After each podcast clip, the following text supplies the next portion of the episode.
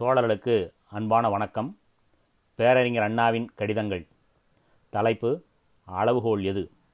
எழுதிய நாள் ஏழு எட்டு ஆயிரத்தி தொள்ளாயிரத்தி ஐம்பத்தைந்து திராவிட நாடு ஏட்டில். இந்த கடிதம் மூலம் பெரியாரின் கொடியெரிப்பு போராட்டம் குறித்து தனது கருத்துக்களையும் ஒரு போராட்டம் எத்தன்மையதாய் இருக்க வேண்டும் ஒரு இயக்கத்தின் எந்தெந்த விஷயங்களை கணக்கில் எடுத்துக்கொள்ள வேண்டும் அதற்கு அளவுகோல் எது என்பது குறித்தும் தன் தம்பிகளுக்கு விளக்கி எழுதியுள்ளார். தம்பி நாடு பெரும் கொந்தளிப்பில் சிக்கிவிடும். திராவிடர் வீடுகளில் இளைஞர் பலர் துப்பாக்கிக்கும் தடியடிக்கும் இலக்காகி இம்சிக்கப்பட்டது பற்றியும் சிறையில் போட்டு அடைக்கப்பட்டனர் என்பது குறித்து பேசிடும் காட்சிகள் இருக்கும். கலாம் செய்வோருக்கும் குழப்பம் விளைவிப்போருக்கும் நல்ல வேட்டையாடும் வாய்ப்பு ஏற்படும். சச்சரவுகள் சமர் சந்துமுனை அடிதடிகள் உருட்டுக் கண்ணினர் மிரட்டும் குரலினர் ஆகியோருக்கெல்லாம் நிரம்ப வேலை கிடைத்து வேண்டத்தகாத நிகழ்ச்சிகள் பல நெளியும் என்றெல்லாம் நீயும் நானும் அச்சப்பட்டு கொண்டிருந்தோம் சென்ற கிழமை. பெரியார் சிறைப்படுவதுடன் அவர் மீது பயங்கரமானது என்று கருதப்படும் தேசத்துரோக குற்றம் சாட்டப்பட்டு வழக்கு நடைபெறும் என்று அஞ்சினோம். டில்லி மந்திரி பந்த் மிரட்டிய போதும் சரி பெரியார் தமது போர் பற்றிய விளக்கம் அளிக்கையில் முன்னூறு பேர் சாக வேண்டி நேரிடலாம் ஆயிரம் பேர் காயப்பட வேண்டி நேரிடக்கூடும் ஒரு பத்தாயிரம் பேர் சிறை செல்ல வேண்டி ஏற்படக்கூடும் என்று கூறினார். அதனை கேட்டபோதும் உண்மையிலேயே நான் பதறிப்போனேன். எப்படியோ ஒன்று நமக்கெல்லாம் நிம்மதியும் நாட்டுக்கு அமைதியும் கிடைத்தடத்தக்க விதமாக நிலைமை உருவெடுத்தது. மகிழ்கிறேன் தம்பி உண்மையிலேயே பூரிப்படைகிறேன். அதிர்ச்சி தரும் அமளிகள் மயிர்கூச்செறியத்தக்க கிளர்ச்சிகள் மூக்கின் மீது விரல் வைத்து ஆச்சரியப்படத்தக்கதான போராட்டங்கள் ஆகியவைகளின் மூலமாக பெறக்கூடிய புது வலுவை விட நாட்டு மக்களிடம் குறிப்பாக இன்னமும் காங்கிரஸில் உள்ள திராவிட மக்களிடம் கொள்கையை புகுத்துவதிலே பெறுகிற வெற்றியையே நான் பெரிதும் விரும்புகிறவன்.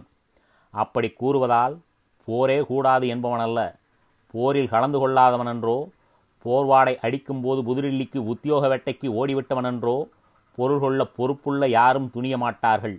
எதையும் துணிவுடன் கூறிடும் போக்கினர் பற்றி நான் பொருட்படுத்தப் போவதில்லை. காங்கிரஸ்காரர் மனதில் வேதனை வெறுப்புணர்ச்சி பகை உணர்ச்சி மூட்டிவிடக்கூடிய வகையிலே கிளர்ச்சிகள் அமைவதை நான் இன்று அல்ல எப்போதுமே விரும்பியதில்லை. இந்த என் எண்ணத்தை எடுத்துரைக்க என்றும் தயங்கினதும் இல்லை ஆகஸ்ட் முதல் நாள் ஐயா அவர்கள் சொன்னபடி கொடி கொளுத்தப்பட்டிருந்தால் நிச்சயமாக அவரை தூசி கூட அணுகாது. அவரை பொறுத்தமட்டில் எத்தகைய எதிர்ப்பும் பகையும் துரும்பு. எனவே அவருக்கு ஒரு சிறு குறைபாடும் ஏற்படாது. ஆனால் அன்று மூண்டிருக்கக்கூடிய பகை உணர்ச்சியும் வெறுப்புணர்ச்சியும் நிச்சயமாக திராவிட இயக்கத்தை பல ஆண்டு காலத்துக்கு பழிக்கும் பகைக்கும் உள்ளாக்கி விட்டிருக்கும். பரவாயில்லை. அவர்கள் கூறுவதிலும் நியாயம் இருக்கிறது என்று சொல்லும் அளவுக்கு நம்மை நெருங்கி வந்து கொண்டிருக்கும் காங்கிரஸ்காரர்கள் நாம் கூறும் எதையும் ஏற்றுக்கொள்ளலாகாது என்ற அளவுக்கு நம்மை விட்டு விலகி விடுவார்கள். தம்பி ஒரு கொள்கையை அடிப்படையாக வைத்து பணியாற்றும் போது நாளாக ஆக எவ்வளவுக்கு எவ்வளவு ஆழமாக அந்த கொள்கை ஒரு சிலரிடம் பதிந்து விடுகிறது என்பது மட்டுமல்ல வெற்றிக்கு வழி. நாளாக ஆக எவ்வளவுக்கு எவ்வளவு விரிவடைகிறது பரவுகிறது மாற்றாரை உற்றார் ஆக்குகிறது என்பதுதான் வெற்றிக்கு பெரிதும் துணை செய்யும். இந்த முறையிலேதான் நான் பல காலமாகவே காங்கிரஸ் கட்சியில் இன்று உள்ள திராவிட தோழர்களில் அந்த கட்சியாலேயே வாழ்ந்து தீர வேண்டியவர்கள் தவிர மிக பலரை நம்மிடம் கொண்டு வந்து சேர்க்கும் வகையான கிளர்ச்சி வேண்டும் என்று கூறி வருகிறேன். கோழைத்தனம் என்கிறார் பெரியார்.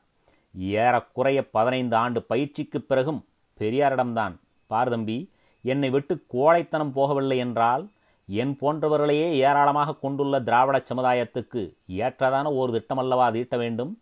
தாங்கிக் கொள்ள வேண்டுமே தம்பி.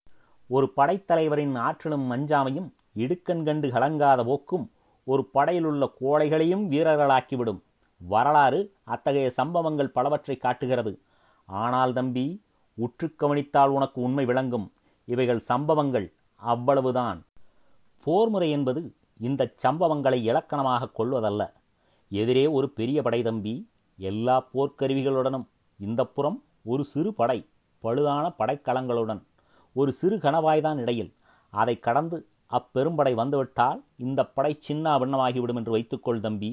நீயும் நானும் அந்த சிறிய ஆனால் சீரிய படையில் இருப்பதாக எண்ணிக்கொள்.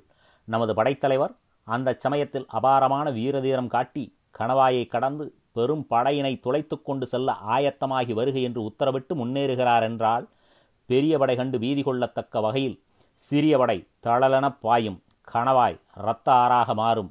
உலக வரலாற்றிலே வீரத்துக்கு ஓர் ஒப்பற்ற சம்பவம் பொறிக்கப்பட்டுவிடும். இதைத்தான் நான் சம்பவம் என்கிறேன்.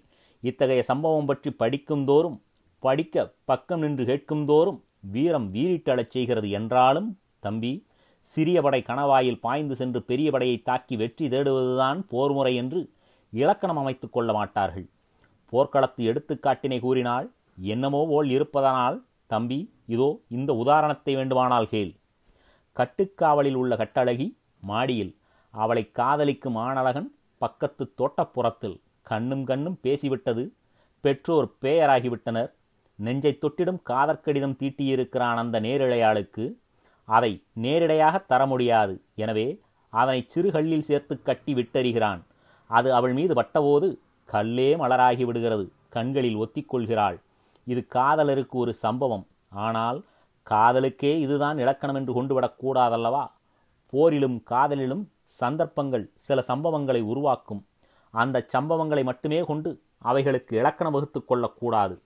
அதே முறையிலேதான் கொடிகளை எரிப்பதும் கோட்டை கொடிமரத்தை வெட்டி சாய்ப்பதும் குத்திட்டி வீசுவதும் கொள்ளும் வேளத்தை ஏவுவதும் எல்லாம் சம்பவங்கள் விடுதலைப் போரிலே பல நாடுகளிலே. அந்த சம்பவங்கள் திட்டமிட்டு நடைபெற்றவை அல்ல. அந்த சம்பவங்களைக் கொண்டு ஒரு போர்முறை வகுக்கப்படுவதில்லை. இந்த எண்ணம் எனக்கு மேலிட்டதால்தான் ஆகஸ்டில் நடைபெற இருந்த அந்த காரியம் அவசியமற்ற பகையையும் அணைக்க முடியாத குரோதத்தையும் போக்க முடியாத வழியையும் உண்டாக்கிவிடும் என்று அஞ்சினேன். காரணம் எதுவாக வேணாலும் இருக்கட்டும். அந்த சம்பவம் நடைபெறவில்லை. கடைசி நேரத்தில் கொடி கொளுத்துவதை பெரியார் நிறுத்தி கொண்டார். எனக்குள்ள பிரச்சனை போதுமான வாக்குறுதி பெற்றுக்கொண்டு நிறுத்தினாரா இல்லையா என்பதல்ல. என் மகிழ்ச்சி கொடி கொளுத்துவது நிறுத்தப்பட்டது என்பதில்தான். பெரியாருக்கு இன்றுள்ள பெரும் செல்வாக்கு சாமானியமானதல்ல. அதை குறைத்து மதிப்பிடும் கயவனுமல்ல நான். காங்கிரசிலே உள்ளவர்களிலேயே சில வளருக்கு இன்று செல்வாக்கு இருப்பதை உதாரணமாக காமராஜருக்கு நல்ல செல்வாக்கு இருப்பதை ஒப்புக்கொள்ளும் நான் பெரியாருக்கு உள்ள செல்வாக்கையாக குறைத்து மதிப்பிடுவேன். அவருக்கு இன்றுள்ள செல்வாக்கும் அதனை ஈட்டிட அவர் ஆற்றியுள்ள பெரும் பணியும் அபாரம். எதற்கும் அஞ்சுபவரல்ல. எதிர்நீச்சலில் பழகியவர். கொடி கோட்டை வாசலில் உள்ளதை கொளுத்த வேண்டுமென்றாலும் அதனால் ஏற்படக்கூடிய ஆபத்து பற்றி துளியும் கவலைப்பட மாட்டார் அது அவருக்கு சேவையால் கிடைத்தது மட்டுமல்ல அவருடைய சுவாபமே அத்தகையது. அந்த குறுகுறுப்பான கண்களிலேயே நான் பல சமயங்களில் கோபம் கொந்தளிக்க கண்டிருக்கிறேன். அடிக்கடி அலட்சியத்தை கொட்ட கண்டிருக்கிறேன். சில வேளைகளில் பரிவு பச்சாதாபம் தோன்றிடக் கண்டிருக்கிறேன். ஒருபோதும் அந்த கண்களிலிருந்து பயம் கிளம்ப கண்டதில்லை. நானொன்றும் தம்பி பத்து கஜ தொலைவிலே இருந்து அவரை பார்த்து பூரித்திடும் ரசிகன் அல்ல. பக்கத்திலேயே பத்தாண்டுகளுக்கு மேலாக இருந்தவன். அவரை பல கோணங்களிலே இருந்து பார்த்தவன். பல பிரச்சனைகள் குறித்த அவருடைய பிரத்யேக கருத்துக்களை அறிந்தவன். மேஸ்திரி வேலையல்லவா பார்த்திருக்கிறேன்?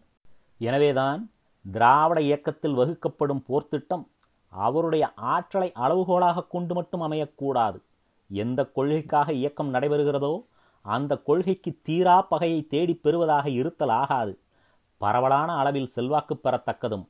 பகைக்கூடாரத்தில் உள்ளவர்களின் உள்ளத்திலும் பரிவு ஊட்டக்கூடியதுமானதாக திட்டம் இருக்க வேண்டும் என்று நான் கருதுகிறேன். பிரிந்த பிறகு ஏற்பட்ட பித்தமல்ல இது. ஒன்றாக இருந்த நாள் தொட்டு எனக்குள்ள கருத்து. துளைத்து விட்டார். துளைத்து விட்டார் என்று இனிப்பு பண்டத்தை சப்பிக்கொண்டு கழிப்பு கூச்சலிடும் சிறார் போல பெரியார் கடற்கரை கூட்டத்திலே திமுகவையும் குறிப்பாக என்னையும் துளைத்தெடுத்தார் என்று மகிழ்ச்சியுடன் கூறுகிறார் குத்தும் குணாளர். அவருக்கு மகிழ்ச்சி கிடைப்பது பற்றி எனக்கு எப்போதுமே அதிருப்தி இருந்ததில்லை.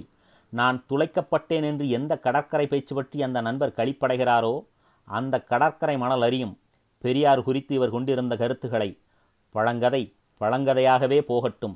என்னை ஏசட்டும் பரவாயில்லை நான் தாங்கிக் கொண்டு பழக்கப்பட்டு விட்டேன். ஆனால் ஆகஸ்ட் நடைபெற்றிருந்தால் அதனால் ஏற்படக்கூடிய பகை உணர்ச்சி திராவிடர் இயக்கத்துக்கு நிச்சயமாக ஊறு செய்திருக்கும். காங்கிரஸ் வட்டாரத்திலே கிளம்பக்கூடிய பகை உணர்ச்சியும் பொதுமக்கள் மனதிலே கிளம்பக்கூடிய அருவறுப்பு உணர்ச்சியும் பெரியாரை அசைக்காது.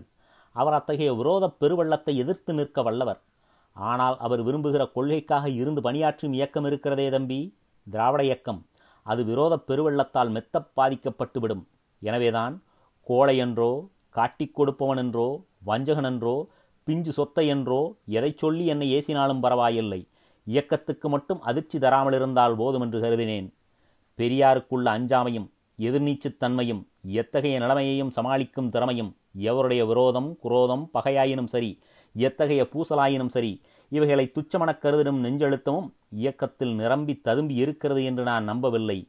பெரியாருக்கும் அந்த நம்பிக்கை இல்லாததால்தான் அடிக்கடி அவர் இப்படிப்பட்ட சமயத்தில் என்னையே நம்பி இதிலே ஈடுபடுகிறேன் என்று வெளிப்படையாகவே எடுத்து கூறியிருக்கிறார். நான் மேற்கொண்டுள்ள நாட்டு விடுதலை வெற்றி பெறுவதற்கு இத்தகைய ஒப்பற்ற ஒரு தலைவரின் உள்ள திண்மை மட்டும் போதாது. மேலும் மேலும் வலுவு பெற்ற வண்ணம் ஒரு கட்டுப்பாடான இயக்கம் வளர்ந்தாக வேண்டும்.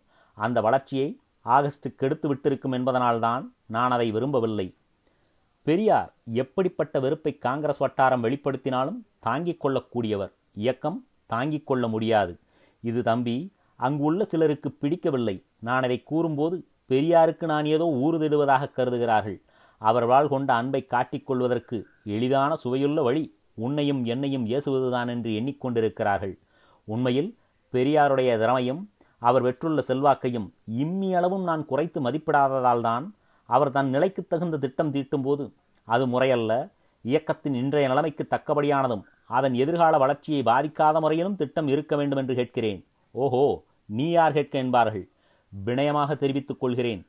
தங்களையும் பெரியாருக்கு சமமானவராகவும் அவருக்கு ஏற்ற தத்தனையும் தமக்கும் உடன்பாடே என்று சொல்வதுதான் தாங்களும் பெரியார் அளவுக்கு வளர்ந்து விட்டதாக காட்டிக்கொள்வதற்கான வழி என்று கருதுபவர்களாகவும் உள்ளவர்கள்தான். அவர் கூறும் திட்டத்தை அப்படியே ஒப்புக்கொண்டு அதற்காக சபாஷ் பட்டம் பெறுகிறார்கள். பெரியாரின் நிலைவேறு இயக்கத்தின் நிலைவேறு பெரியாரால் தாங்கிக் கொள்ளக்கூடியதை எல்லாம் இயக்கமும் தாங்கிக் கொள்ள முடியும் என்பது தப்பு கணக்கு. பெரியாருக்கு உள்ள தன்மையும் திறமையும் இயக்கத்தில் உள்ள தங்கள் ஒவ்வொருவருக்கும் அதே அளவிலும் வகையிலும் இருக்கிறது என்று எண்ணிக்கொள்வது அவரை பூரணமாக அறியாததால் ஏற்படும் தவறு. தங்களை பற்றி மிகைப்படுத்தி கணக்கு போடுவதால் ஏற்படும் தவறும் ஆகும். தம்பி அண்ணன் தம்பி இருவர் அண்ணன் ஊர் பெரியதனக்காரன் எங்கும் கல்யாணம் காட்சி என்றதும் பஞ்சாயத்து பாகப்பிரிவினை என்றதும் அண்ணன்தான் செல்வான் அமளி அடங்கும் ஊர் சீர்படும். தம்பி ஏறுண்டு தானுண்டு என்று இருப்பவன். தம்பி அண்ணன் தனக்கேற்றது செய்கிறான் நாம் நமக்கேற்றது செய்கிறோம் என்றுதான் தலையணை மந்திரம் ஏறுகிற வரையில் எண்ணிக்கொண்டிருந்தான். அது தலைக்கேறியதும் ஏன்? நீ மட்டும்தான் ஊர் பெரியதனம் பார்க்க வேண்டுமா? நான் என்ன நம்ம குடும்பத்து உழவு மாடா என்று அண்ணனிடம் வம்புக்கு நின்றான்.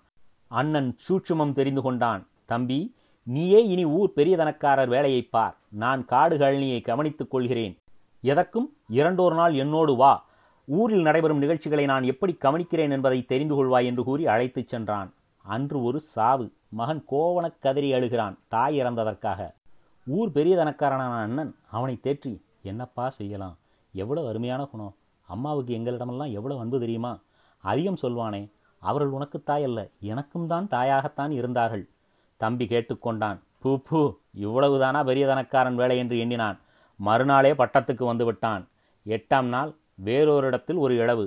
மனைவியை பறிகொடுத்த கணவன் மண்ணில் உரண்டு அழுகிறான். ஐயோ அவள் போன பிறகு நான் எப்படி வாழ்வேன்? எனக்கேன் சாவு வரக்கூடாது. என் ஆசைக்கனியே அமுத நிலவே என்றெல்லாம் கூறி கதறுகிறான். பெரியதனக்காரனான தம்பி அருகே சென்றான். அவனை அணைத்து பிடித்தபடி அழாதே அப்பா அழாதே என்ன செய்யலாம்? எவ்வளவு நல்லவர்கள் எவ்வளவு அன்பு அதிகம் சொல்வானேன். அவர்கள் உனக்கு மட்டுமா மனைவியாக இருந்தார்கள்? எனக்கும் தான் என்றான். சாவு வீடு படுகளமாகிவிட்டது அண்ணா அண்ணா எனக்கு வேண்டவே வேண்டாம் இந்த பெரியதனக்கார வேலை என்று சொன்னான் தம்பி. கதைதான். ஆனால் தம்பி பெரியார் தனது ஆற்றலுக்கு தகுந்ததை செய்யும் போது அதை நானும் செய்வேன். என்னால் முடியும் என்று சொல்லிக் கிளம்புவது சரியாகாது என்பதற்கான பாடம் இந்த கதையில் இருக்கிறது. இயக்கமுள்ள நிலையையும் அதன் எதிர்கால வளர்ச்சியையும் கருத்தில் கொண்டுதான் நான் ஆகஸ்டை விரும்பவில்லை. பெரியாரை சரியாக மதிப்பிடாததால் அல்ல மிக மிகச் சரியாக மதிப்பிட்டதால்தான் எனவே ஒரு இயக்கம் நடத்த திட்டமிடும் கிளர்ச்சி அதன் தலைவரின் தனிப்பெருந்தன்மையை மட்டும் அளவுகோலாக கொண்டு அமைதல் கூடாது. அந்த இயக்கத்தின் இன்றைய நிலைக்கு ஏற்றதாகவும் எதிர்கால வளர்ச்சியை பாதிக்காததாகவும் இருக்க வேண்டும் என்கிறேன். நன்றாக எண்ணிப்பார் தம்பி. நன்றாக ஒரு முறைக்கு இருமுறை படித்துவிட்டு. அன்புள்ள பேரறிஞர் அண்ணா. ஏழு எட்டு ஆயிரத்தி தொள்ளாயிரத்தி ஐம்பத்தைந்து. நன்றி. வணக்கம்.